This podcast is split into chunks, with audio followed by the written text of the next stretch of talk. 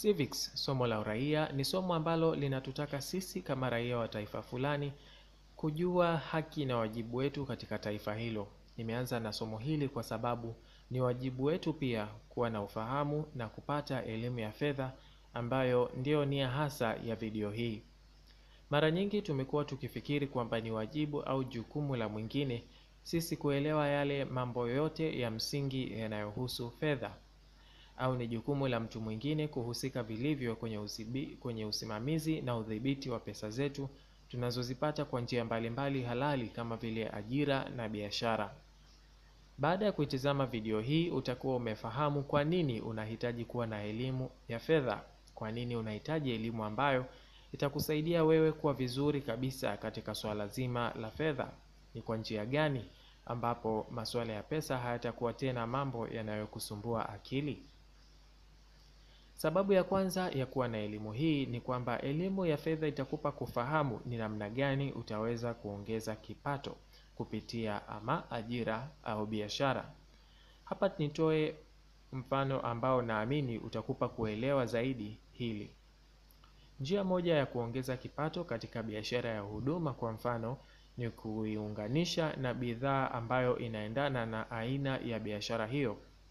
Makanika katika huduma yake ya kurekebisha magari anaweza kuongeza duka la vipuri watakavyohitaji wateja wake ambalo litasaidia pia kumwongezea kipato. Sababu nyingine ni kwamba elimu hii itakupa kujua ni namna gani ya kuzilinda pesa zako. Elimu hii itakupa njia mbalimbali za kuzilinda pesa zako, mojawapo ikiwa ni kwa kufahamu namna gani unaweza kutumia msamaha wa kodi kwa manufaa yako, huku njia nyingine ikiwa ni ile ya kupunguza makato yasiyo ya lazima ili kupunguza matumizi pamoja na kuongeza faida.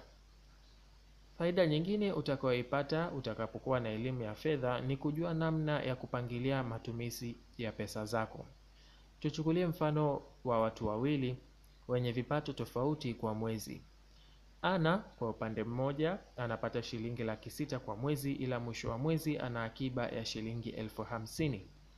Arnold kwa upande mwingine ni kijana ambaye anapokea shilingi laki nane, laki mbili zaidi ya Ana, lakini ifikapo mwisho wa mwezi ni mtu wa kulipa madeni kwa sababu ya matumizi yake mabaya ya pesa.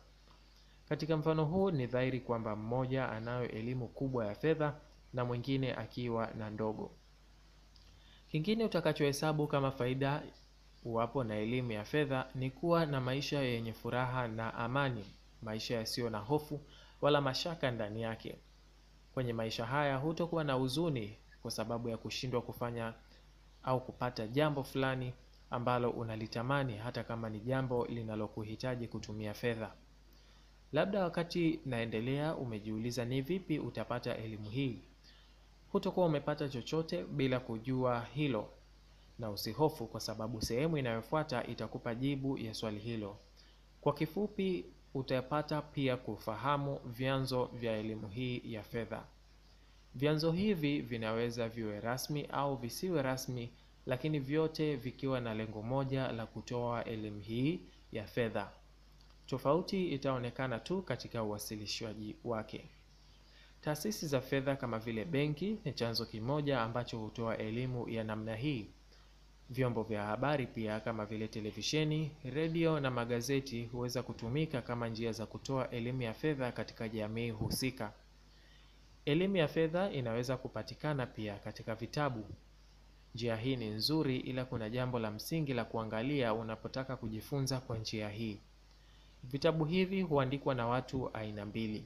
Kuna wale wanaoandika kile ambacho ni matokeo ya walichokifanya au wanaoandika kwa uzoefu, na pia kuna wanaoandika elimu hii kwa njia ya nadharia zaidi, njia ambayo haina msaada kwako wewe ambaye unataka kuweka elimu hiyo kazini na uone matunda yake.